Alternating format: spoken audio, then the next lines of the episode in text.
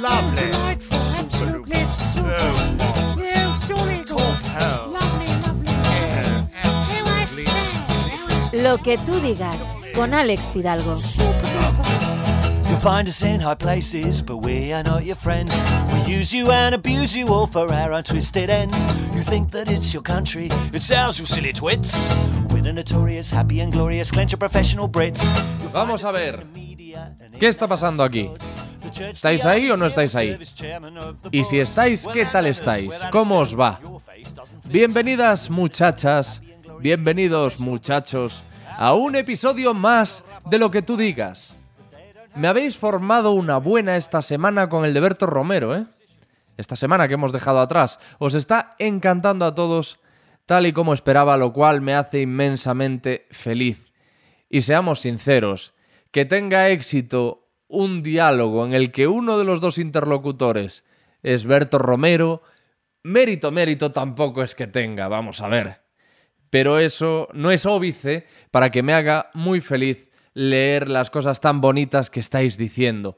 Como feliz me hizo Susana Martínez Conde, y ya nos metemos en el episodio de hoy, al aceptar sentarse conmigo para protagonizar esta octogésimo novena entrega del podcast. 89 episodios, ¿eh? 89 episodios. ¡Ay, mamá, mamá, mamá!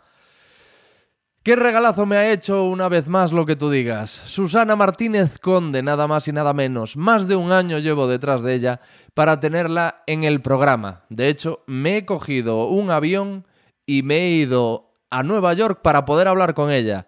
Porque Susana es neurocientífica, imparte clases de oftalmología, neurología, fisiología y farmacología en la Universidad Estatal de Nueva York y en el Centro Médico Downstate, donde dirige el Laboratorio de Neurociencia Integrativa. Ella y su marido, Stephen Magnick, son pioneros en el estudio de la neuromagia. ¿Y qué es la neuromagia? Os estaréis preguntando. Bueno, pues viene a ser algo así como entender que la magia y los trucos y las ilusiones son una ayuda eh, de un valor incalculable para aprender más sobre el funcio- funcionamiento del cerebro, para entender lo que pasa dentro de nuestras cabezas. ¿Cuántas veces os habéis preguntado cómo es posible que Tamariz o cualquier otro mago haga lo que hace a un metro de ti? Es que da mucha rabia que a lo mejor estás sentado en una mesa con un mago, lo tienes delante, lo tienes a centímetros y es capaz de engañarte.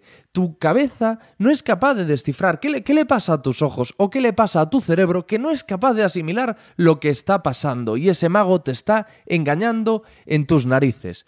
Bueno, pues esta pregunta se la hizo mi protagonista, esta pregunta se la hizo Susana y de aquella primera duda nació su primer libro Engaños de la mente, bestseller internacional y por el que en 2013 recibió el premio Prisma a Mejor Libro de Ciencias.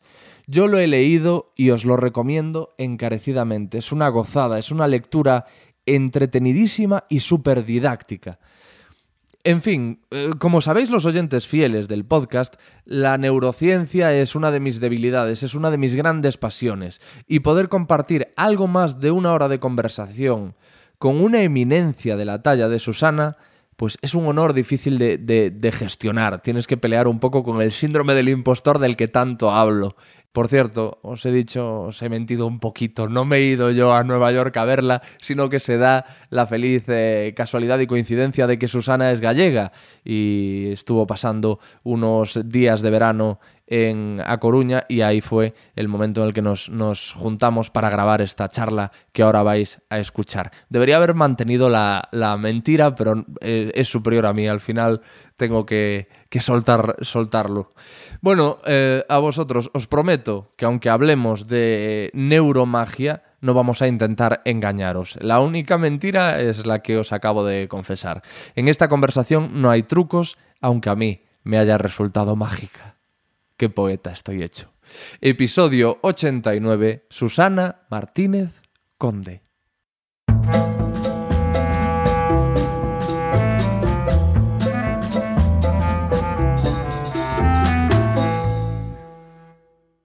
Bueno, entonces eres de Coruña, porque es uno, eres de Coruña Sí, ciudad. sí, sí, sí, de Coruña, de generaciones además. ¿De qué barrio?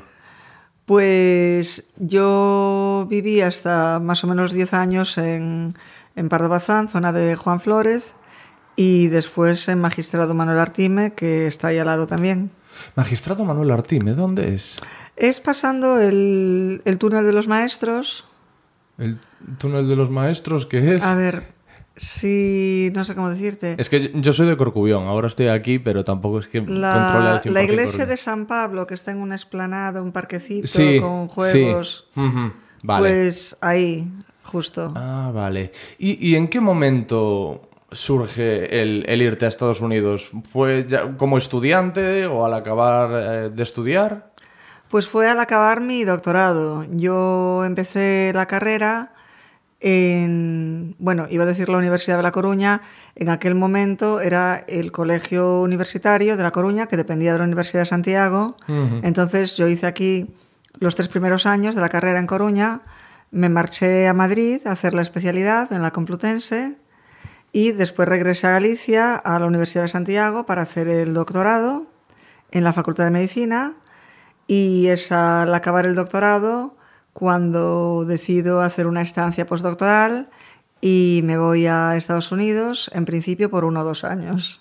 O sea, la, la carrera que estudiaste es medicina. Yo, no, yo estudié, Ah, vale. eh, mi, mi carrera original es psicología, tengo la especialidad de psicología teórico, experimental, al mismo tiempo que cursaba esta especialidad de psicología experimental en la Universidad Complutense de Madrid, como decía, tuve la, la oportunidad, tuve una beca del CSIC de iniciación a la investigación en el Instituto Cajal y esa fue mi entrada a la neurociencia. Y entonces a continuación entré en el programa de doctorado en neurociencia de la Universidad de Santiago. O sea, fue en el instituto donde te enamoraste de la neurociencia. Fue allí donde la descubriste. en- Bueno, en realidad, cuando yo decido intentar eh, o, o aspiro a tener una carrera de investigación en neurociencia, es en mi segundo año de carrera, es cuando descubro la neurociencia de por sí y allí decido que mi idea inicial de dedicarme a la psicología clínica ya me interesaba muchísimo menos que la investigación neurocientífica. Ajá. ¿Y por qué te decantaste por la... ¿Por qué te llamó más la neurociencia que la psicología? En realidad, cuando yo empecé la carrera de psicología, son, son campos realmente relacionados. La, neurociencia lo que tiene es, es que es un campo muy interdisciplinar y entonces en mi propio laboratorio hoy por hoy hay gente que puede venir de psicología, de diferentes tipos de ingeniería, de medicina, de matemáticas, de física, ha venido gente de todas partes. Yo lo que pienso, echando la vista atrás, es que ya desde la época del instituto me fascinaba eh, los temas relacionados con el cerebro. Entonces a veces pensaba, pues, psicología, como acabé matriculándome en, en la carrera de psicología, pero otras veces también pensaba medicina. Pero cuando pensaba medicina pensaba en especialidades de neurología, psiquiatría, neurocirugía, siempre todo teniendo un poco que ver con el cerebro y abordando el cerebro desde diferentes perspectivas.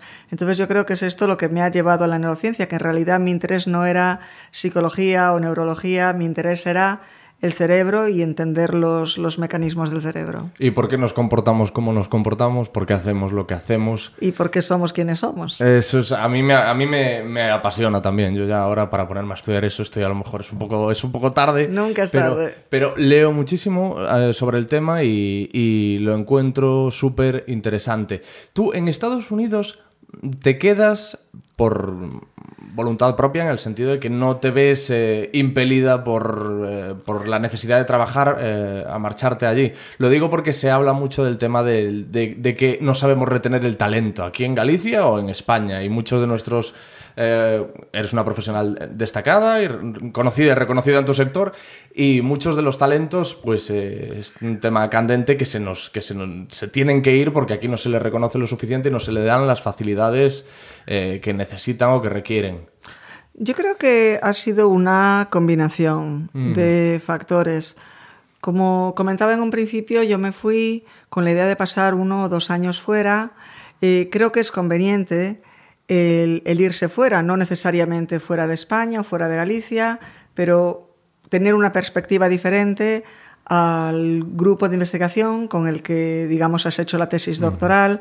Está bien aprender a hacer investigación desde diferentes aproximaciones, tanto teóricas como experimentales.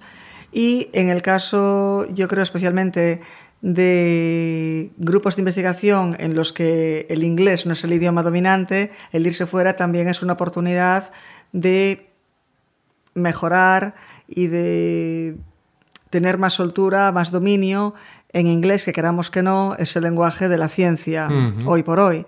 Entonces, pues por toda esa serie de factores, me, me voy a Estados Unidos, pero como decía, con la idea de, regresa- de regresar en uno o dos años.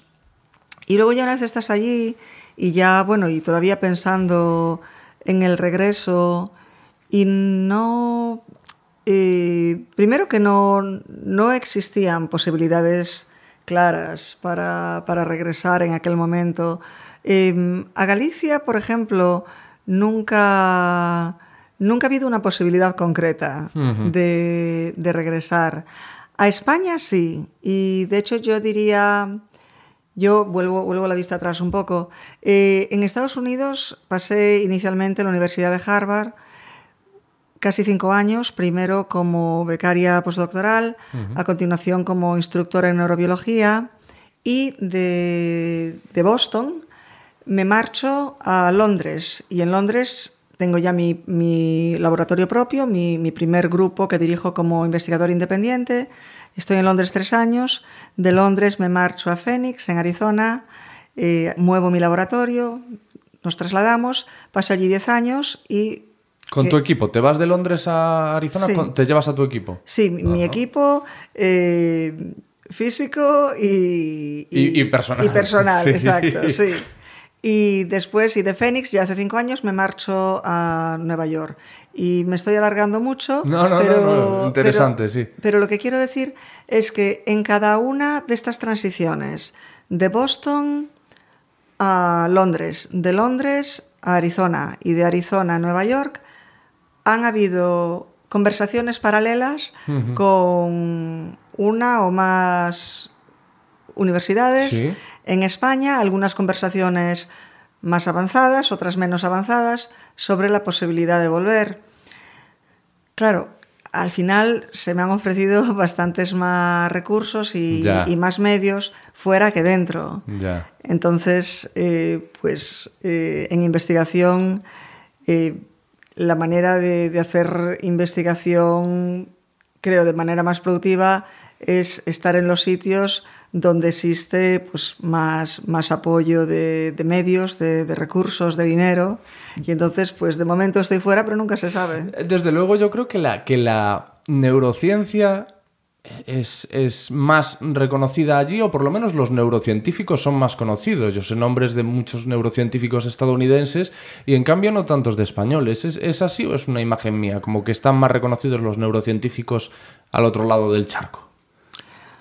Yo creo que los científicos en, En general, general. están más reconocidos.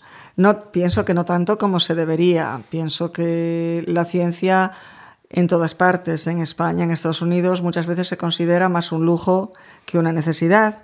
Pero creo que existe mayor reconocimiento y la figura del, del científico en España todavía es una cosa un poco... Yo me acuerdo cuando, cuando llevaba poco tiempo en Estados Unidos y, y la gente pues a lo mejor preguntaba a colegas ¿y a qué te dedicas? Decía, soy científico. Y a mí casi que me daba la risa, soy científico, parecía una cosa de, de un cómic. Sí. Y en España parece que le quitas importancia, soy investigadora, o eh, que no, no están a nivel de calle, que se entiende que alguien sea científico y esta es tu dedicación. Yo no sé si estás al tanto, pero aquí en España se ha producido en los últimos años una suerte de revolución en la que algunos científicos, o más bien divulgadores científicos, se han convertido en estrellas del rock que arrasan en las redes sociales. Es un fenómeno que en, en España quizás sea algo más nuevo, pero en Estados Unidos, por ejemplo, y quizá en otros países ha habido una tradición de científicos divulgadores. Por ejemplo, pues Carl Sagan, que tenía el programa Cosmos, estamos hablando, pues eso, de los años 70, años 80. Neil y- deGrasse Tyson después, ¿no? Sí, bueno, eh, Neil deGrasse Tyson no es un científico tan activo como lo era Carl, Carl Sagan. Pero, ¿qué pasa? Em, todavía existe una duplicidad o una falsa dicotomía, vamos a decir, entre que se puede ser científico o se puede ser divulgador, pero no se puede ser ambas cosas. Y yo creo que esto es lo que de momento sigue fallando, tanto en España como en Estados Unidos, que es como una elección eh, que no es correcta, el decidir, ¿me comunico con la sociedad o me encierro en el laboratorio? Y, es un problema el que haya que decidir un poco qué es lo que se hace o que, o que haya científicos que se vean forzados a decidir que existen presiones, nos gusten o no, pero existen presiones a nivel de colegas científicos para no comunicarse demasiado con, la, con la sociedad. Parece que eres un científico menos serio. Si decides divulgar, si decides eso, el popularizar la ciencia. Y, y esto es una pena porque eh, es, es problemático, porque especialmente en la época que vivimos, que hay tanta falta de información, que hay des- desinformación. Los científicos no podemos ya recluirnos en nuestra, en nuestra burbuja o nuestra torre de marfil, porque de lo contrario se, se presciende de nosotros y entonces existen temas pues como el movimiento antivacunas o, Claro, o- que podrían hacer mucho daño a la sociedad si no hay... o el escepticismo con respecto al cambio climático, es decir, los científicos tenemos que involucrarnos directamente y tenemos que aspirar a comunicarnos cada vez más y no menos. No, sí que es verdad que aquí eh, yo a veces veo algunos que eh, están cada dos por tres subiendo eh, vídeos en YouTube, eh, tuiteando, de invitados en la tele, eh, de invitados e incluso en programas de humor, que llega un momento que luego que publican un libro. Y, yo pienso, en- ¿y en qué momento se meten en el laboratorio a, a- Sí. a ejercer? Existe, como decía, una gradación. Y eso se puede ver, por ejemplo, en las publicaciones en revistas especializadas. Entonces, pues hay divulgadores que divulgan y punto, y hay divulgadores que son activos en el laboratorio. Pero no se trata de contabilizar cuántas horas está esta persona en el laboratorio, eso se puede ver fácilmente a nivel de publicaciones en revistas académicas si una persona sigue activa como científico o no. Eh, en tu caso, yo creo que, que tu trabajo y, y tus investigaciones son más, más técnicas, como una neurociencia más, más pura y dura. Pero hay algunos neurocientíficos a los que yo he leído, he escuchado, que se acercan mucho a la filosofía. O sea, se acercan mucho al, al- al- al- ser filósofo.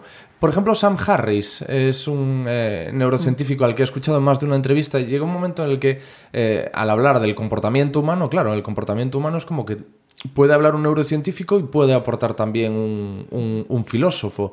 Eh, maridan la neurociencia y la filosofía, o a lo mejor eh, simplemente los estoy mezclando yo por lo que he escuchado, que es, que es muy probable. La neurociencia yo diría que está en la frontera del conocimiento y en esa frontera del conocimiento donde nos fallan las respuestas es donde nos encontramos a veces con la filosofía. Eh, existe, por ejemplo, una organización en, en Estados Unidos, bueno, en Estados Unidos es internacional realmente, tío, porque hacen un congreso, va, va rotando Estados Unidos, o Norteamérica a lo mejor, Europa y Asia. Y esta es la Asociación para el Estudio Científico de la Conciencia. Y este congreso asisten un tercio neurocientíficos, un tercio psicólogos y un tercio filósofos. Y Ah, entonces aquí vale. se, se encuentran los tres colectivos intentando, eso como lo dice el nombre del congreso, buscar las bases científicas de la experiencia consciente. Ahora, yo también creo, o sea, existe una, una posibilidad muy interesante de diálogo, de conversación entre gente que venga de la, de la filosofía y gente que venga de la neurociencia. Ahora, yo comparto la perspectiva de Christoph Koch, que es un, bueno, un neu- neurocientífico eh, de, de gran renombre, y él ha escrito también varios libros y en uno de ellos afirma que lo que le gusta de los filósofos es que hacen muy buenas preguntas, pero, pero sin embargo después no pueden responderlas. Las que los Ah, pueden vale. responder son los neurocientíficos. Ah, pues es, es- es muy interesante, pero claro, sí, lo que yo, yo me refiero es que hay muchos temas en los que convergen la filosofía, Sí. eh, la psicología y la neurociencia. Por ejemplo, se me ocurre la maldad, por qué el ser humano es malo, por qué actúa mal, por qué algunos eh, eh, son más laxos respecto a sus instintos o se dejan llevar más por, por sus instintos. O sea, es un tema que, que se puede tratar desde esas tres eh, perspectivas, aunque a lo mejor es como tú dices, por ejemplo, eso, que los filósofos se preguntan más y los encargados de encontrar una respuesta son los neurocientíficos. Yo creo que la pregunta, una pregunta que conlleve un por qué, no es una pregunta científica, esa es una pregunta filosófica. Ajá. Entonces, si decimos, ¿por qué el ser humano, lo que sea, crea arte? Sí. Eh, esa no es una pregunta que podamos responder científicamente. Podemos decir cómo el ser humano crea arte, cuáles son las bases neurales que permiten que el ser humano cree arte. Si hablamos del por qué, parece que estamos implicando un significado o un sentido o un propósito que no existe. El, po- el por qué implica un propósito, implica como que existe un creador o un diseñador inteligente, Ya. a mi manera de ver las cosas. Yo digo, por ejemplo, la pregunta de la maldad, porque claro, también hay una, hay una respuesta neurológica. Sí, y- podríamos decir cuáles son los mecanismos cerebrales que... Digo, por ejemplo, la psicopatía y un, Sí. un neurólogo te dice, no, es que el córtex prefrontal, un neurocientífico Mm. también aporta. A, a ese tipo de temas me refiero. Sí, efectivamente, pero también hay... Yo la... Otra perspectiva ya que, que aportaría. Ya hemos hablado de los filósofos que hacen preguntas y los neurocientíficos las contestan. Sí. También diría, por otro lado, que hay que reconocer que, de la manera en que yo lo veo, por lo menos, cuanto más avanza el conocimiento, más terreno pierde la filosofía. Ya. Entonces, si nos remontamos al Renacimiento o incluso épocas anteriores, no eh, existía o existía menos, bastante menos delimitación entre lo que es ciencia y lo que es filosofía. Entonces, según avanza la ciencia y aparecen nuevas ramas y, y nuevos campos de conocimiento, la ciencia se expande y la filosofía se contrae. Entonces, yo creo que ahora la filosofía, y, y no soy filósofa, pero tiene estos dos reductos que quizás sean también las dos esferas de investigación neurocientífica en la que tenemos más preguntas sin respuestas de momento, que son, por un lado, la neurociencia, especialmente con respecto a la experiencia consciente, que es lo que nos hace ser conscientes del mundo que nos rodea y de nuestro mundo interior, y por el otro lado, en la eh, cosmología, astrofísica, especialmente con respecto a los orígenes del universo. Entonces allí es donde yo creo que existe más interacción y más conversación entre ciencia por un lado y filosofía por el otro, porque es donde tenemos estos límites del conocimiento. De momento siguen allí, a lo mejor no para siempre, pero ahora mismo tenemos, tenemos estas fronteras que quedan todavía por explorar. Que realmente eh, nos queda por aprender del cerebro prácticamente todo. Se, se manejan unas cifras, decimos, eh, como esto que decía Einstein, de utilizamos el tanto por ciento del cerebro, que creo que no es, No, no yo- cierto y a saber si él lo dijo. Yo no creo que dijera Einstein Es- una, una cosa al, al paso. No, no, y ni es cierto, utilizamos todo el cerebro. Pero lo que no voy a atreverme a, a poner cifras, pero sí, sí diría con, con total seguridad que lo que desconocemos del cerebro es muchísimo más de lo que conocemos. Bueno, una de las, de las eh, teorías más polémicas y a la vez difundidas acerca del cerebro es esta de que los hombres son de Marte y las mujeres son de Venus, eh, cerebralmente hablando, ¿no? Por el, por el libro de este... No sé si eh, es- este hombre era filósofo neurocientífico el, el que publicó este libro. Lo dudo. No, porque es que tú escribiste un artículo súper interesante sobre eso, sobre que no se le debe dar una consideración binaria al cerebro humano. Sí, yo no, no conozco la, la trayectoria académica o, o- o no académica de, de este autor, pero desde luego que, que esta afirmación de que los hombres tienen un tipo de cerebro y las mujeres de otro, este no tiene base académica ninguna. Y de hecho, cuantas más investigaciones se hacen al respecto, menos diferencias se observan. Ahora precisamente acaba de salir un trabajo, vamos a decir, hace dos, tres semanas, que por fin desmiente esta idea de que las mujeres son capaces de hacer multitarea y, Y los los hombres, hombres no. Que yo es. mm, yo corroboraría a quien cree que los hombres no pueden hacer más de una cosa a la vez. Sí, pero las mujeres tampoco. Esto, de hecho, yo ya lo llevaba diciendo hace mucho tiempo, porque, pues no sé si sabrás, pero parte del trabajo que llevo haciendo ya pues más de 10 años son eh, utilizando técnicas de los magos y utilizando trucos de magia para ayudarnos a entender pues mecanismos de cognición, de memoria y demás en, en- en seres humanos. Entonces, eh, y la gente a veces, pues, eh, dando una charla y me, me suelen preguntar, ¿y es cierto que las mujeres pueden hacer más de unas cosas a la vez y los hombres no? Y yo, mi respuesta es siempre la misma. No puede ser posible porque si fuera esto la verdad, entonces habría espectáculos de magia diferentes para Claro. hombres y para mujeres. Que no podrían disfrutar ambos por igual. Claro, efectivamente, porque mucho de lo que los magos hacen es como el, el método que tienen es forzarnos a hacer más de una cosa a la vez, a prestar atención a más de un objeto o una situación simultáneamente. Entonces, si las mujeres fueran capaces de hacer esto, verían los métodos de todos los trucos de magia, verían dónde está la trampa constantemente.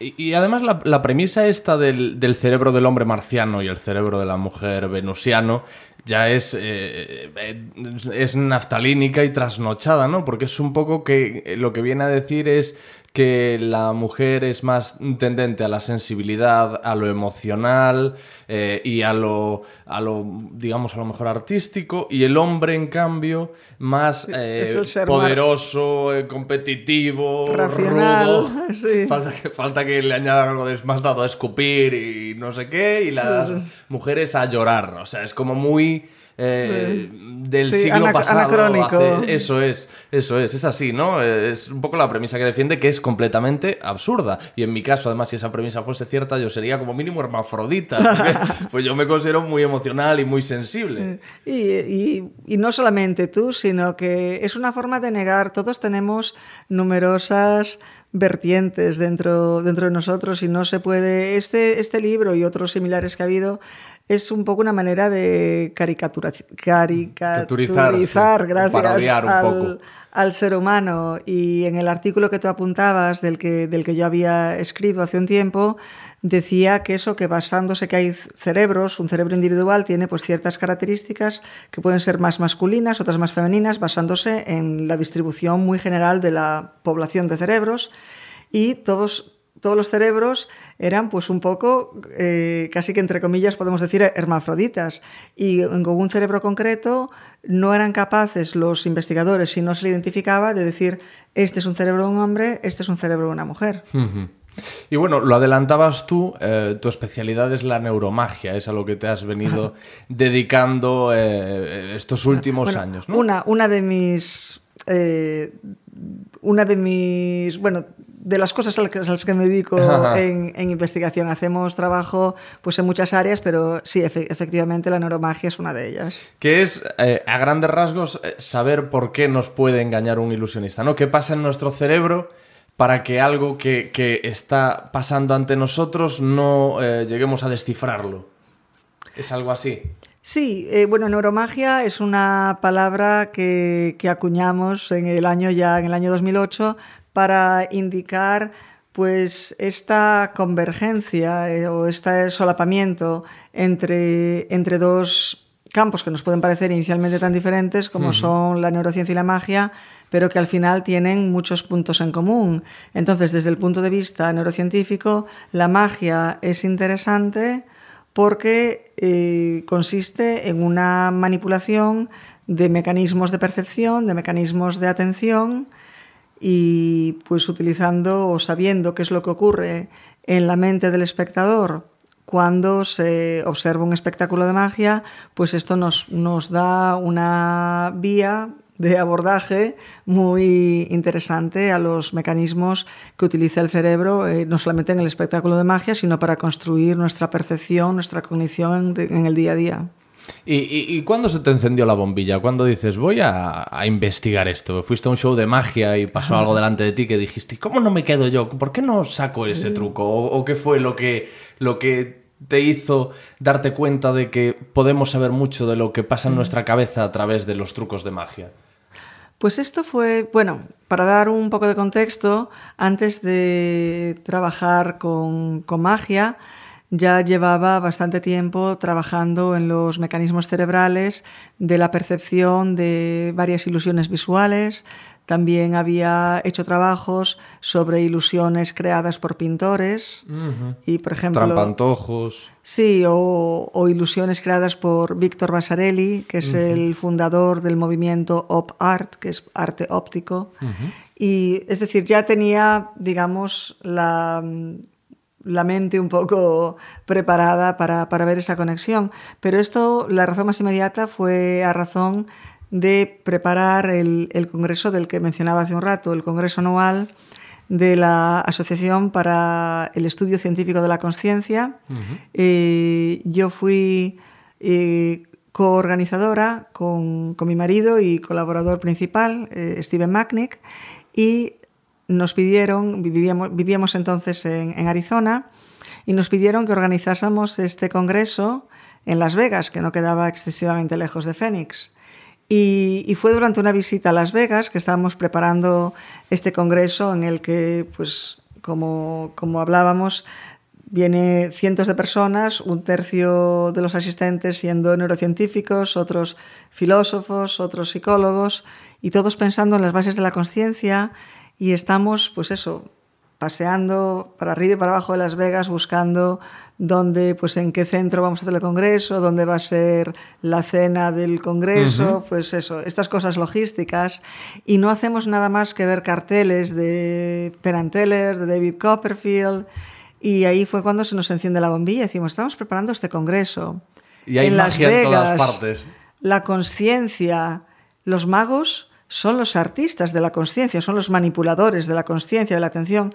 Tenemos que hacer un simposio, vamos a invitar a una serie de magos que vengan al Congreso y que nos den sus opiniones, que nos hagan unas presentaciones a la comunidad científica de por qué ellos piensan que la magia funciona en la mente del espectador y a ver qué sale de ahí. Ajá.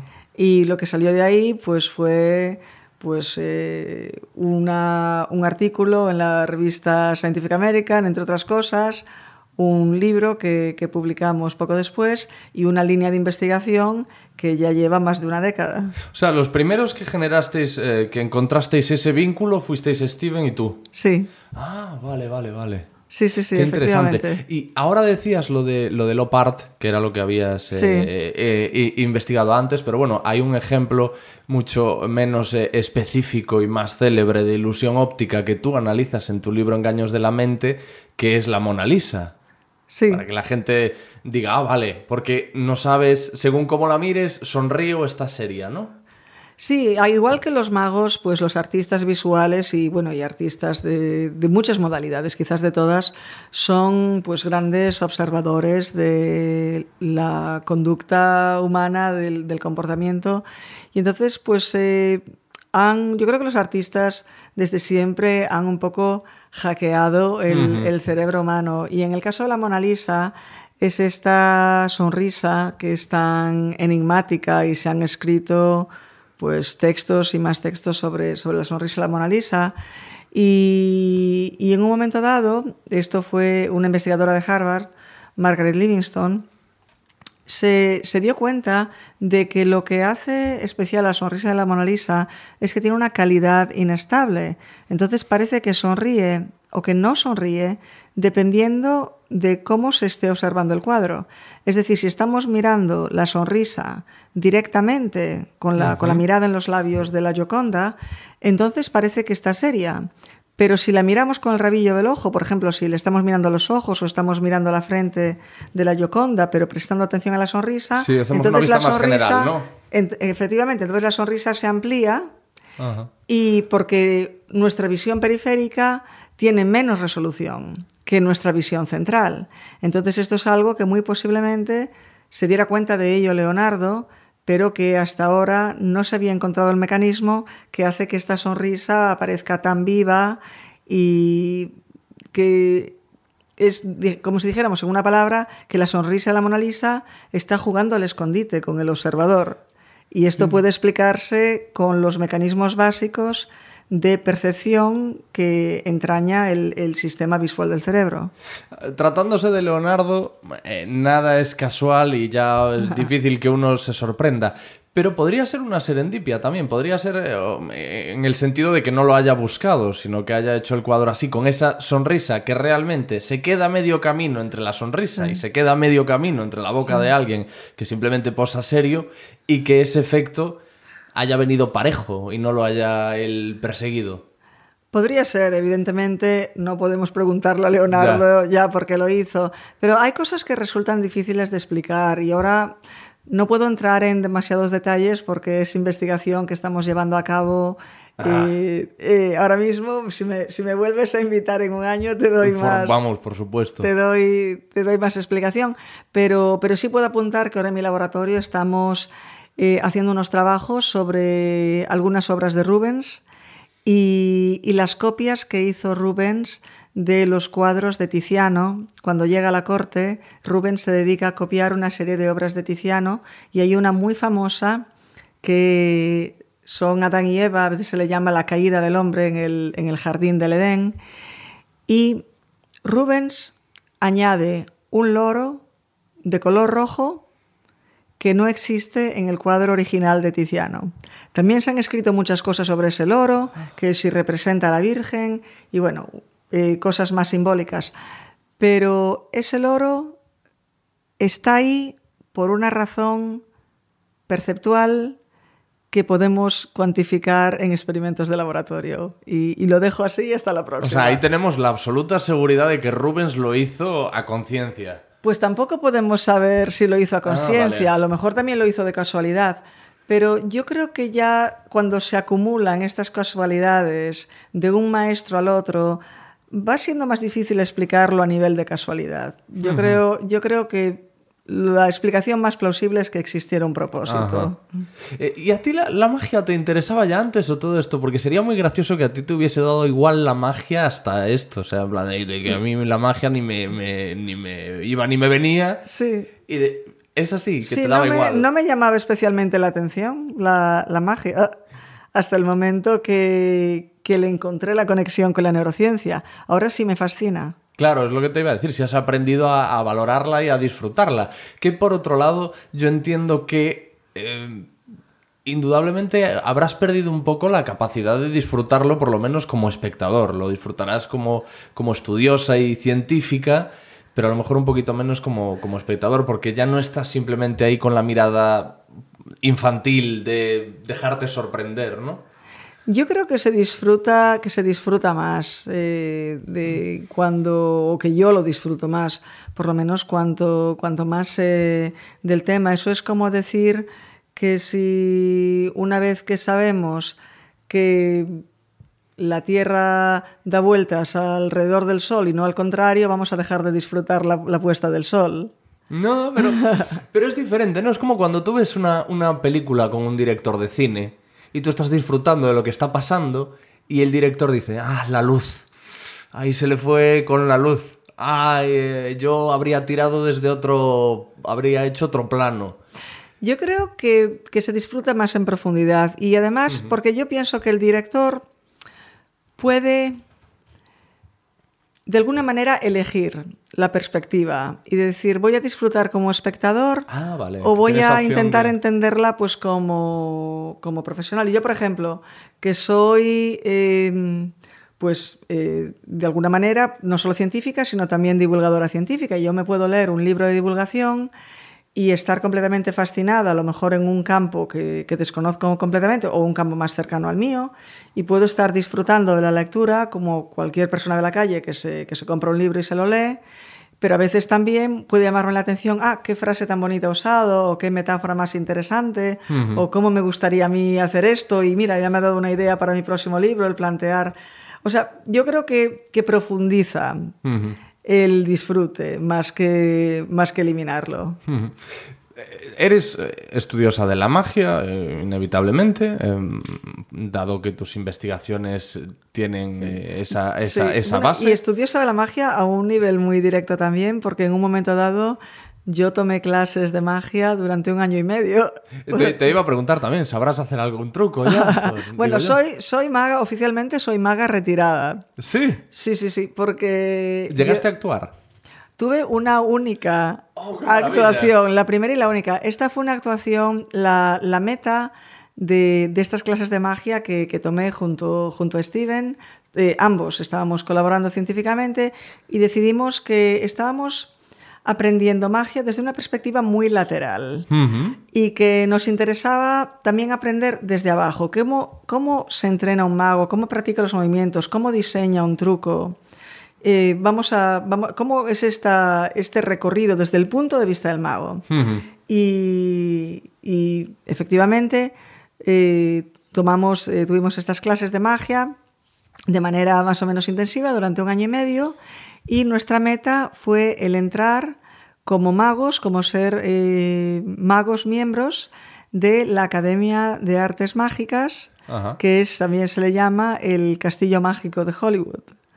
Y, y para entrar, para ganar admisión a, esta, a la Academia de las Artes Mágicas, hay que pasar un examen que enfrente de, de un tribunal de, de magos, de magos de, de renombre, y tienes que preparar un número de, de magia de 15 minutos y lo representas delante de ellos y te evalúan y deciden si ganas admisión como miembro o, o no. Entonces esa fue mi primera, bueno, y algún ensayo que hice previamente, pero con ese fin, esa primera y, y única actuación. Y tu marido Steven también pasó por lo Sí, mismo. bueno, lo que, lo que hicimos, hicimos un número conjunto Ah, vale. en el que los dos ¿Y os evaluaron de forma conjunta? no, no, no, no. Evalúan de forma separada. Una de las modalidades en que se puede presentar a, a una persona para, para que la evalúen, para, para- para ganar admisión al- al- a, este- a esta sociedad, es hacer un, un espectáculo conjunto, pero ya especifican las normas que cada una de las personas debe eh, llevar a cabo suficiente magia como para ser evaluado individualmente. Ajá. Y mm, habría sido un buen documental, ¿eh? Grabar todo ese proceso. Sí, efectivamente. Bueno, hicimos un libro en el que explicamos el proceso en sí, pero, pero el documental podría haber estado bien también. Lo disfrutamos mucho, ganamos admisión los dos, yo creo que por los pelos, pero, pero ahí está y hoy en día somos magos, miembros del, del Castillo Mágico de Hollywood. Pero a poco ya nos dimos cuenta que es eh, practicar la magia es como practicar un instrumento. No, no se puede decir hoy hago magia Y lo dejo durante- y paso dos semanas sin hacer nada o dos meses y luego lo retomo. Tiene que ser una práctica constante. Y si conoces a algún mago, verás que siempre están con monedas y siempre manipulando cosas. Es, eh, es un tipo de virtuosismo. Ahora te preguntaré una cosa a ese respecto. Te iba, te iba a, a hacer un- una cuestión antes. ¿Quién es mejor mago, Steven o tú? Los dos somos igual de malos. Digo, no, no teníais esa competición, como me has dicho lo de que os evalúan por separado, de decir, pues me, me has ganado tú. Yo creo que en ese momento éramos bastante equiparables. Había cosas en el número, en el espectáculo, que se me dejaba, que se me daba mejor a mí, yo hacía esas y él hacía otras que a lo mejor se le daba mejor a él. Eh, a mí se me daban, yo hacía una falsa destrucción de una carta que creo que es quizá el juego de manos que más profesionalmente Sí. llegué a hacer y a él se le daban mejor algunas, eh, algunos trucos con cuerdas. Ah, bueno, pero- complementabais. Sí, pero éramos igual de malos los dos, no te vayas a creer. Has dicho lo del virtuosismo del mago y lo que quería preguntarte es si hay... eh, Son dos preguntas realmente. Primero, si hay algún eh, condicionante o algo que pueda predisponerte a tener habilidades a la hora de, de ser mago. Yo, por ejemplo, siempre he sido muy torpe con las manos. Entonces yo creo que lo iba a tener mucho más complicado que otra gente que parece que de forma innata es, es más hábil con eh, las eh, manualidades. Eso por un lado. Y por el otro, lo que te quería mm, preguntar también es si el, cerebro del mago eh, a fuerza de practicar, de entrenarse y de dedicarse, dedicar muchas horas al día a lo que hace, cambia. Y, se puede ver en, un, en, un, eh, en una prueba, podemos ver que el cerebro de, de- un mago es diferente al de una persona que no ha hecho magia en su vida. Esas dos son mis dos preguntas. Sí. Bueno, la, la primera con respecto a las habilidades innatas. Eh, yo creo que lo que hacen los, los magos y quizás que no se aprecia la magia tanto como se debería en general es que los magos hacen que todo parezca muy simple y entonces la manipulación que puede ser muy compleja ni siquiera te das cuenta de que ha habido una manipulación. Entonces, eh, los magos, si lo hacen bien, lo hacen de manera tan espontánea que ni siquiera te das cuenta del esfuerzo que lleva y de las horas y meses e incluso años de práctica que puede entrañar pues esos unos simples cinco minutos en el, en el escenario. Eh, pero me parece, aunque pueda haber pues quizás unas diferencias individuales al principio, lo más importante yo creo que es la motivación, la dedicación y las horas y el esfuerzo que, que quieras dedicarle. Y uno de los magos con los que más hemos colaborado, que es Apollo Robbins, Ujú. El él- ladrón, ¿no? El, ladrón, sí, el carterista. Él nos explicaba que, que cuando era pequeño tenía, tenía un problema motor en las, en las manos y que de hecho él empezó a practicar magia para ejercitar los dedos Qué bueno. por el problema de control motor que tenía. Entonces él, pues eh, que hoy te puede parecer que tiene una capacidad innata y sin embargo en su caso es todo lo contrario. Y hasta hay magos mancos y hay magos de todo tipo. Qué interesante. Sí, bueno, uno de, los de, de mis magos favoritos, que a ver, que yo no soy el mayor entendido del mundo en, en magos, pero sí es un tema que me interesa y he visto muchas, muchas cosas y, y- y muchas actuaciones y, y quizá mi mago favorito sea René Lavanda, Sí, que ya no está entre nosotros, Sí, pero es, es manco. Claro. Y lo cual lo hace a mis ojos mucho más eh, increíble y, y meritorio lo, que, lo que consigue. Claro. Pero igual también tiene algo que ver con la historia de, de Apolo, en el sentido que a lo mejor. Es que no sé si ya hacía magia antes de perder la mano. Igual perdió la mano y ejercitó tanto la otra que también adquirió esa, esa, esa capacidad de, de engañar a los que somos profanos en el tema. Sí, no conozco la historia de él, pero la de Apolo sí. Y Apolo no practicaba magia inicialmente, él empezó a practicar magia, digamos, como un tipo de fisioterapia. Y en- entonces, ¿por qué nos engañan? ¿Por qué, por qué hay cosas que están pasando ante nosotros que no vemos? ¿Por qué nos, nos eh, eh, toma el pelo el ilusionista o el mago? El que nos toma el pelo es el cerebro, Ajá. porque los magos no están utilizando unos mecanismos del cerebro que estén dedicados a la magia y no los utilicemos para otras cosas. Los, los magos están aprovechando pues la capacidad del cerebro, digamos, de autoengañarse. Yo siempre digo que el cerebro es el mayor cómplice del mago, porque el mago lo único que hace, o bueno, la- no lo único que hace, la, la parte más importante, digamos, lo que, de lo que hace, especialmente en magia de cerca, es dirigir la atención del espectador hacia, pues, hacia lo que le interese al mago. Y una vez que el mago consigue que se preste atención a aquella cosa, a aquel, a aquel objeto que sea, el cerebro se encarga de suprimir todo el resto. O sea, el mago no distrae, el mago focaliza la atención y después el cerebro suprime todo. Claro, el, el- el mago es un poco un, un timador. Eh, sabe hacia dónde quiere. Es eh, un poco lo que hace Apollo Robbins, ¿no? Que consigue que, que tu atención eh, se desvíe y en ese momento aprovecha y es cuando se lleva tu cartera. Sí, pero si, hay un, si el mago tiene unos principios éticos, lo hace de manera honesta. Decía James Rand, y bueno, sigue diciendo que, que él es un honesto mentiroso. Es decir, tú vas a un espectáculo de magia sabiendo que te van a mentir, sabiendo que te van a engañar, y ese engaño es parte del espectáculo. Un timador que te pueda timar por la calle o un carterista que te coja desprevenido en la Gran Vía o en la Plaza de María Pito, donde sea, eso es otra historia. Hay algo súper interesante que hace James Randi y que, y que quería hablar de ello contigo, no exactamente de, de- de la labor en este caso de James Randi, sino del hecho en sí, que son los fenómenos paranormales o la eh, parapsicología, las apariciones, las, las visiones, etcétera. Que él una de las cosas que hace es desmontar muchas de, Sí. muchas, muchas de ellas. En realidad aquí hablamos del mismo mecanismo. Sí. Eh, y, y cuando alguien. Yo siempre he creído que cuando alguien ve eh, una aparición, o mismo el fenómeno más, más común, que también es un poco mágico, que es el déjà vu, de estar en un sitio y decir yo ya he estado aquí antes cuando sabes positivamente que jamás has estado ahí. Eso también son eh, pequeños errores del cerebro, ¿no? Sí, son, bueno, eh, en cuanto a los embaucadores que, que, que ha desmontado James Randi, estos pues han sido, digamos, como en el caso de Uri Geller, que doblaba cucharas Sí. y decía que él Y tenía paraba poderes. relojes. Sí, sí, sí, Sí. Y esto es un mago que no se está proclamando eh, a sí mismo como, como mago. Está diciendo, no, no estoy haciendo magia, estoy haciendo otra cosa, cuando en realidad es magia. Y James Randi lo que, lo que ha expuesto es que puedo hacer exactamente lo mismo que hace Uri Geller con trucos relativamente simples de magia y lo hago exactamente igual. Él dice que lo hace por poderes. ¿Cuál es la explicación más simple?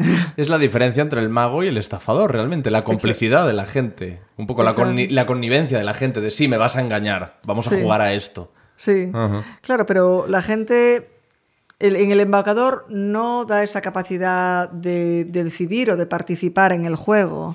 Es decir, está siendo la gente que, que veía los programas de Uri Geller, yo me acuerdo cuando yo era El bien pequeña ¿no? y, sal- y salía en la televisión y me acuerdo que yo, yo intentaba doblar cucharas también y, y, y piensas que estás... eh, la realidad que en la que crees estar participando no es la realidad real, es, Ujú. es- es otra cosa. Pero, ¿y quien de verdad cree? Porque yo creo que hay quien de verdad piensa que ha visto, que es que he visto a mi abuela, a mí hay gente que me lo ha contado, que digo, esta persona se lo cree, yo no. Sí, sí, sí. Pero esta persona se cree lo que me está diciendo. ¿Qué es lo que pasa? Y lo sabemos. Pues pueden ser una serie de cosas, desde, pues si vamos a mecanismos cerebrales, desde alucinaciones hipnagógicas que tenemos todos antes de dormir, o pues en estados que están entre la vigilia y el sueño, o incluso ilusiones de tipo visual. Nuestro cerebro, en condiciones normales, está constantemente intentando resolver la ambigüedad. Entonces, esto es algo que de lo que no nos damos cuenta generalmente, pero la información sensorial que nos entra por los ojos, por los oídos y demás, esta es una información que muchas veces es excesivamente ambigua. Y entonces el cerebro la resuelve de una manera o de otra. Y a veces eh, nos parece estar viendo una cosa y luego lo miramos mejor y resulta que es otro objeto diferente. Claro, si a eso añadimos un estado emocional en el que podemos estar a lo mejor echando en falta a una persona que ya está o en un momento de estrés y las emociones van a exacerbar este sistema que es eminentemente falible del, del cerebro y que está intentando resolver siempre una, una ambigüedad que puede ser superior a los, a los mecanismos que, con los que contamos, entonces se van a producir esta serie de situaciones que se producen de manera diaria, pero que generalmente descartamos, no nos preocupamos ya más de ellas, seguimos adelante, pero claro, dependiendo del estado emocional de una persona, se pueden quedar, eh, vamos a decir, entre comillas, atascados en esa interpretación. Lo, otro que yo creo que es importante puntualizar es que eh, no, está, no es correcto decir que las ilusiones o, o, estas falsas percepciones que sean de por sí fallos del cerebro. Al, al, el cerebro está procesando la información de manera constante y el que lo haga con completa exactitud, ese no es el objetivo principal, porque la exactitud y la rapidez de reacción son objetivos eh, realmente un poco encontrados. Es decir, si yo voy caminando por el bosque y me parece que se acerca un tigre uh -huh. y me escapo y después me doy cuenta, ah, no era un tigre, era un lobo, eh, pero ya me escapé y ya no me atacó.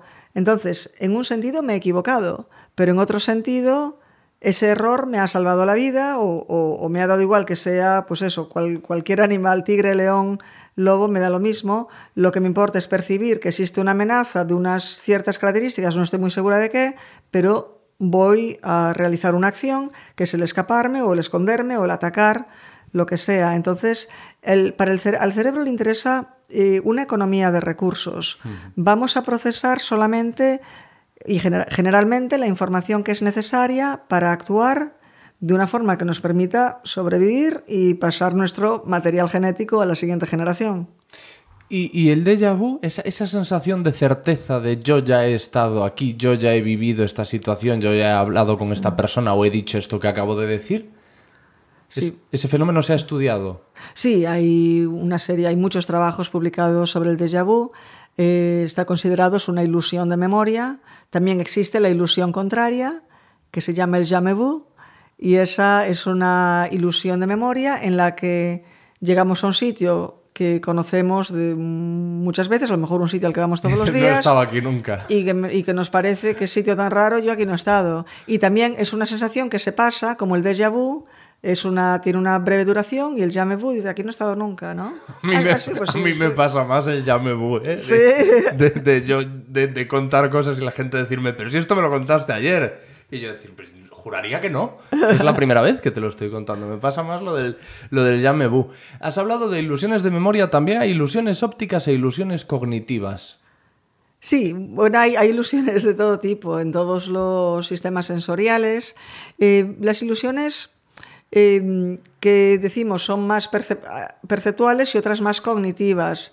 Es, eh, ilusiones cognitivas son las que podemos decir que, que implican a lo que llamamos procesos cognitivos, que son atención, memoria, toma de decisiones, y las ilusiones más a nivel perceptual, pues son más ilusiones, son ilusiones que podemos encontrar más cercanas a la, a la entrada sensorial al cerebro, ilusiones que pueden tener pues una naturaleza más visual o auditiva o táctil, dependiendo de la, de la ilusión que de, de que estamos hablando. También hay ilusiones multisensoriales que afectan a varios sentidos a la vez o que resultan estas ilusiones de la interacción entre, entre dos sentidos.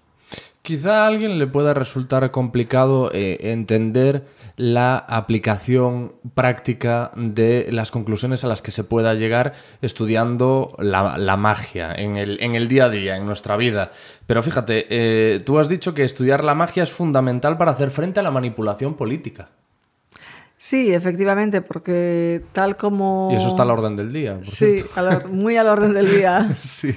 Eso es muy importante, yo creo, especialmente en el sentido de fomentar el pensamiento crítico y especialmente el pensamiento crítico en, los más jóvenes, porque ahora vivimos en una época en que, bueno, a nivel de, de política, a nivel de redes sociales, eh, está resultando difícil a nivel de público general el discriminar qué, de qué información puedo fiarme y de qué información debo sospechar.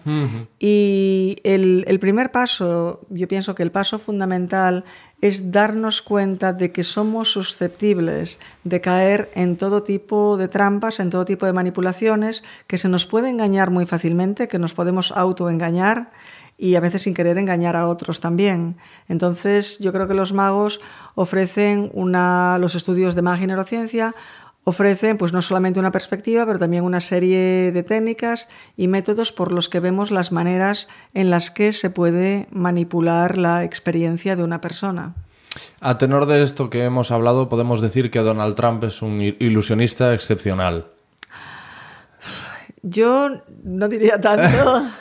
Yo no, no, no creo que hablábamos de magos que son virtuosos de la magia. Donald Trump no es un virtuoso de la magia. Yo diría que Donald Trump lo que hace es abrumar nuestros sistemas de manera que estamos siempre con la multitarea. Nos está forzando a la multitarea. Eso es, Apolo, eso es lo que hace Apolo Robbins también, Sí, ¿no? sí, sí. Te- Sí, bueno, Apolo te Robbins. vuelve loco. Sí, hace cosas más artísticas, yo creo, Apolo Robbins que, Sí. que Donald Trump. Pero Donald Trump sí te, te vuelve loco y estás hoy con una cosa y en cinco minutos con otra y ya no sabes a qué prestar atención. Yo creo que es lo que hace, es abrumar y agotar el sistema atencional y emocional. Es importantísimo en la magia también la empatía, ¿verdad? Tiene un, valor importante la empatía. El, el mago juega también con eso. Sí, efectivamente, el- al mago le interesa que el público simpatice con el mago y los magos pues suelen tener, bueno, fuera del escenario también, pero, pero, pero en el escenario pues suelen tener unas personalidades que son muy, muy amigables y muy simpáticas para el público. Y claro, si el público quiere que el mago triunfe, al, ma- al mago le va a resultar esto, esto más fácil. Esto tiene- también tiene una vertiente en muchos otros terrenos, en el ámbito educativo. Si los alumnos quieren que los maestros triunfen, pues mucho más fácil les va a resultar a los maestros el, el que, el que los alumnos aprovechen, aprovechen la clase y lleguen a la conclusión que tienen que llegar. Entonces siempre la, la empatía es muy importante a la hora de la comunicación, en magia y a todos los niveles. Es que te hablo eh, de memoria porque hace mucho tiempo vi un, un documental, o- no, no un documental, sino una actuación grabada de David Copperfield. Y, y me pareció que jugaba mucho con el ánimo de la gente, en el sentido de que había momentos de, de- de mucho cachondeo, mucha diversión y, y mucha risa, y en otros momentos se volvía intenso, todo un poco más lúgubre. Y yo creo que todo eso jugaba, ¿no? Eh, formaba parte también del, del truco y del estado en el que quería tener a los espectadores para sorprenderlos. Claro, la magia es un arte muy complejo. La magia no es solamente juegos de manos y, y distraer y meterle una trampa al público. La magia es un arte. Entonces hay elementos de narrativa, hay la parte emocional es muy, es muy importante en la, en la magia. Eh, y, y hay elementos pues de teatro, de, dependiendo del mago, pues un poco, un poco de todo. Entonces, claro, eh, por eso yo digo muchas veces, a veces eh, la gente me pregunta si a los animales, si los animales experimentan la magia como, como los seres humanos. Y, y yo pienso, a lo mejor exceptuando primates, eh, y no todos los primates, pero quizás chimpancés, gorilas, los, los simios puedan experimentar algo similar a lo que experimentamos los humanos como, como magia. Pero un perro, por ejemplo, yo diría que un perro no experimenta la magia. Un perro lo puedes engañar, puedes hacer que tiras un palo y te Y quedas con él en la mano sí. y se va a buscarlo. Pero la magia no es el engaño, la magia es una experiencia de, de asombro y de estar viviendo en- como en un mundo encantado. Y entonces yo creo que es algo, esta es una experiencia que es muy humana y que, y que en esto consiste el arte de la magia, el que te- el mago sea capaz de situar a los espectadores en este mundo encantado en el que somos capaces de asombrarnos como niños. Y, y por eso es lo que tú decías, que existen tantos otros elementos de, de emoción, de, de variedad emocional de una escena a otra. Esto es el espectáculo y el arte de la magia.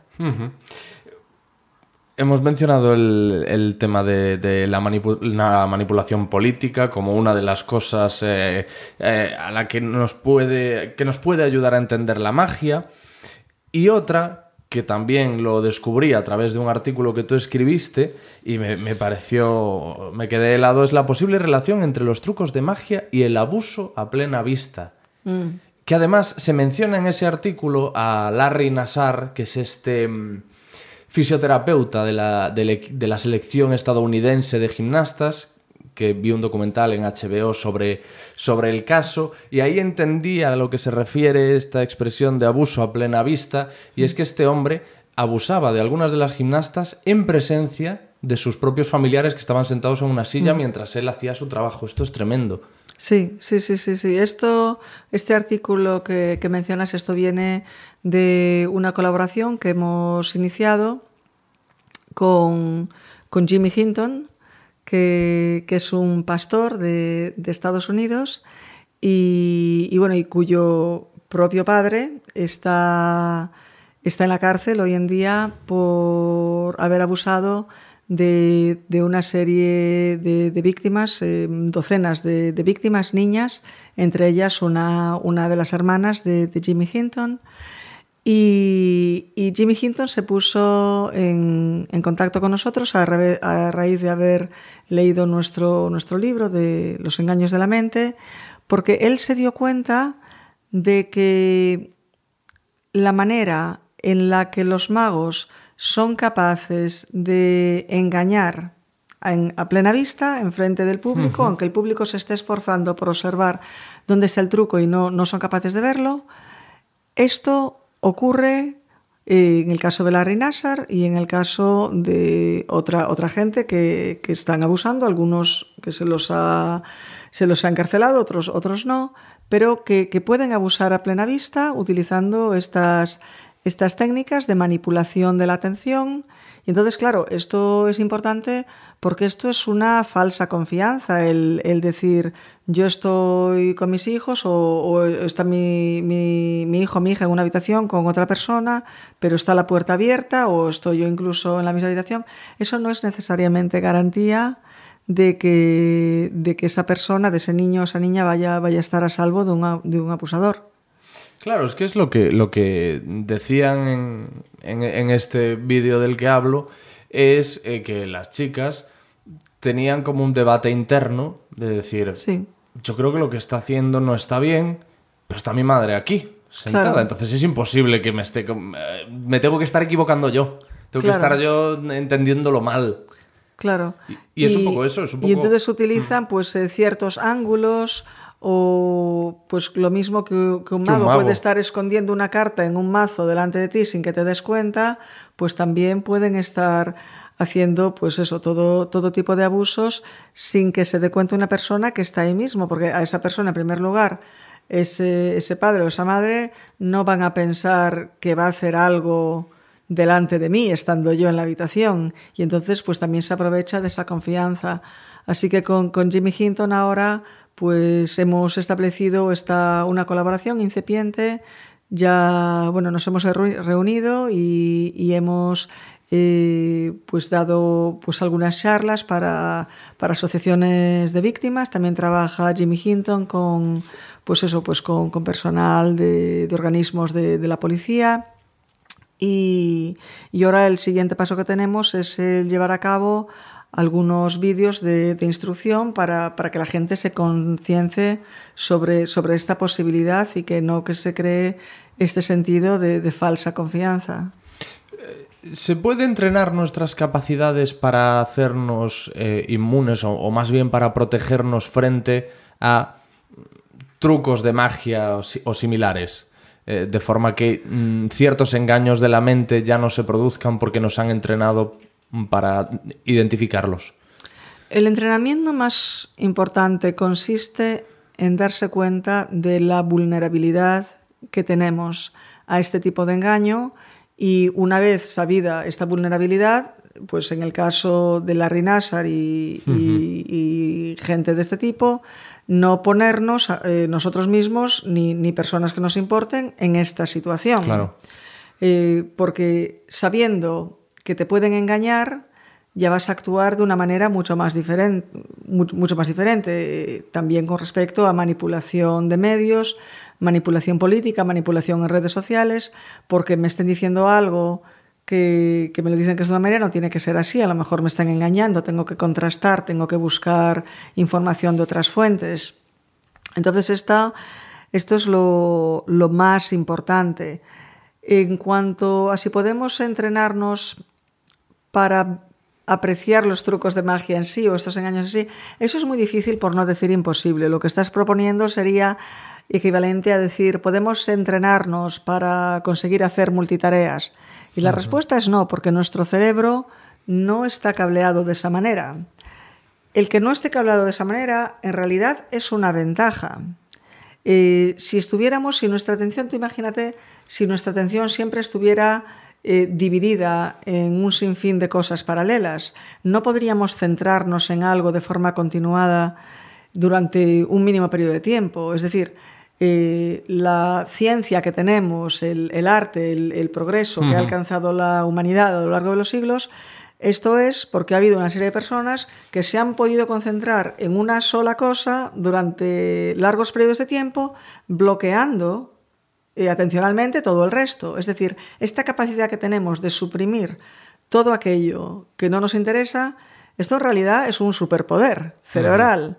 Claro, en situaciones específicas, como puede ser un espectáculo de magia o un abusador como Larry Nassar, esta ventaja se convierte en, en nuestra kriptonita. Pero generalmente es algo beneficioso. Y otra cosa de la que se aprovecha eh, la magia y que entiendo que también es un superpoder es ese afán completista del cerebro, ¿no? De que a lo mejor falta algo y el cerebro lo pone y lo rellena. Sí, efectivamente. Y no solamente el rellenar huecos, sino que el cerebro siempre intenta conectar causa y efecto.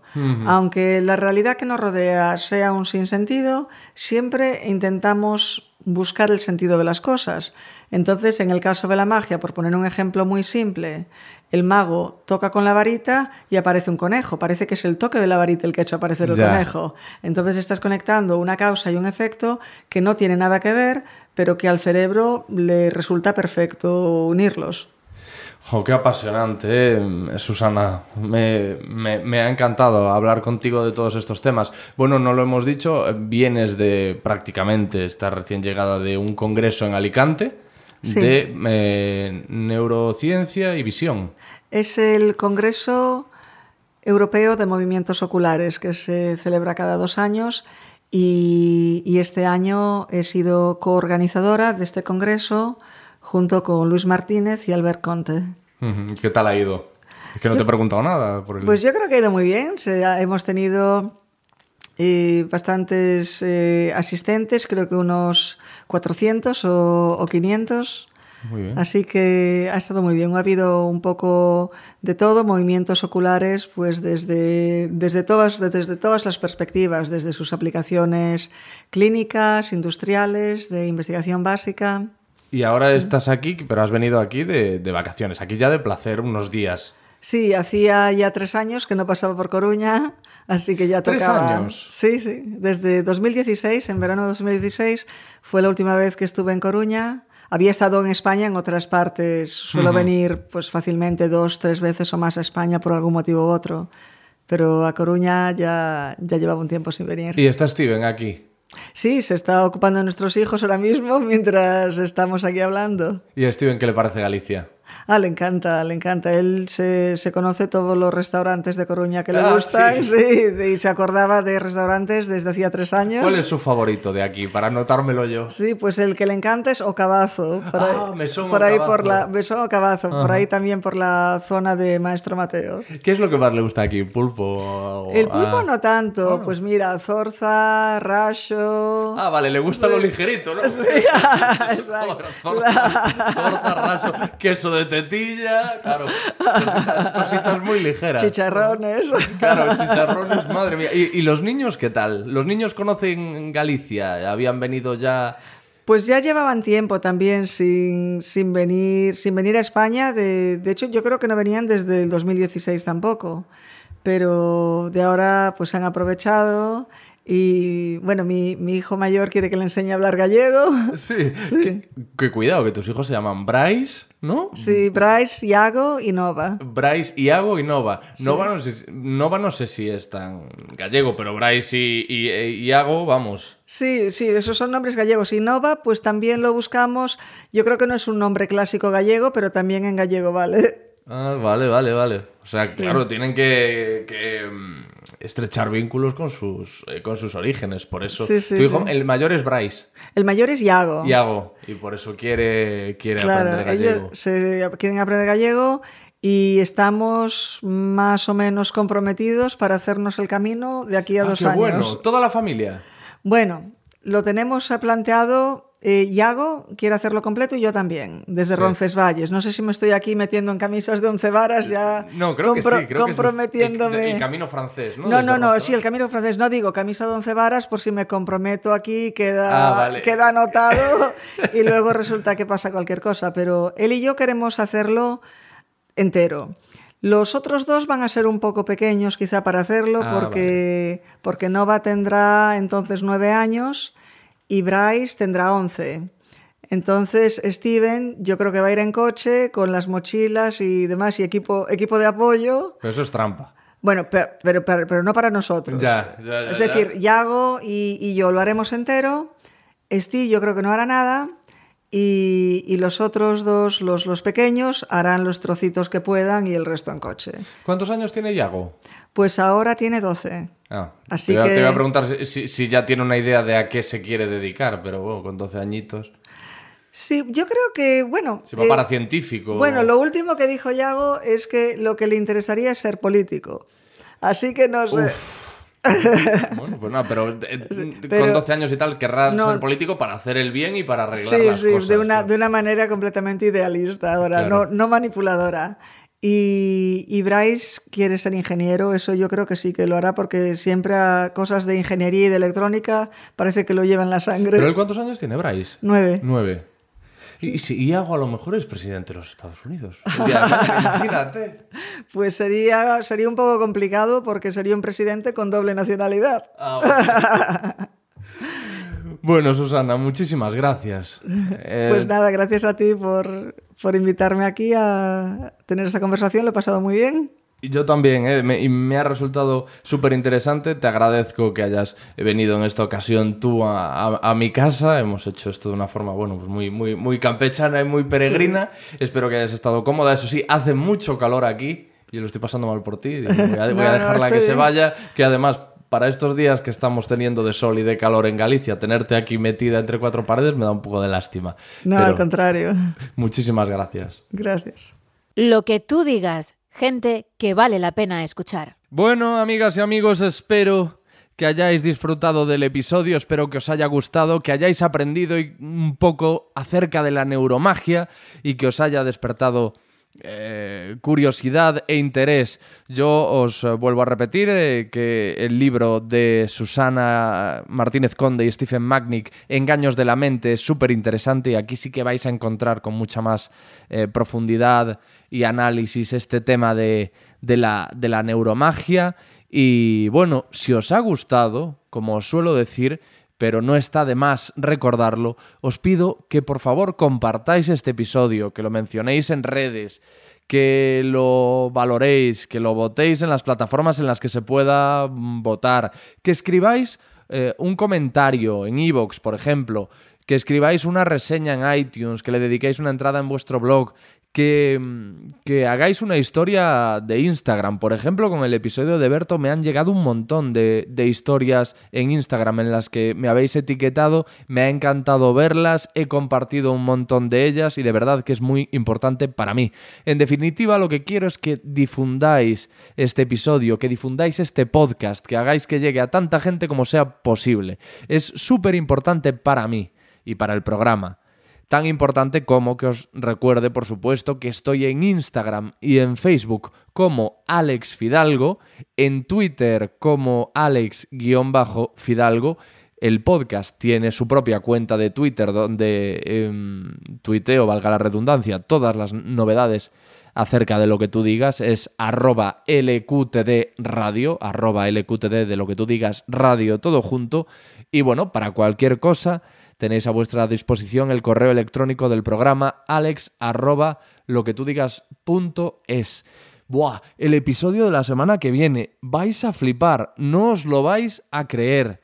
Porque el protagonista del episodio es nada más y nada menos que... Así que más os vale estar ahí porque de verdad que va a ser muy, muy especial. Un abrazo muy grande a todas y a todos. Adiós.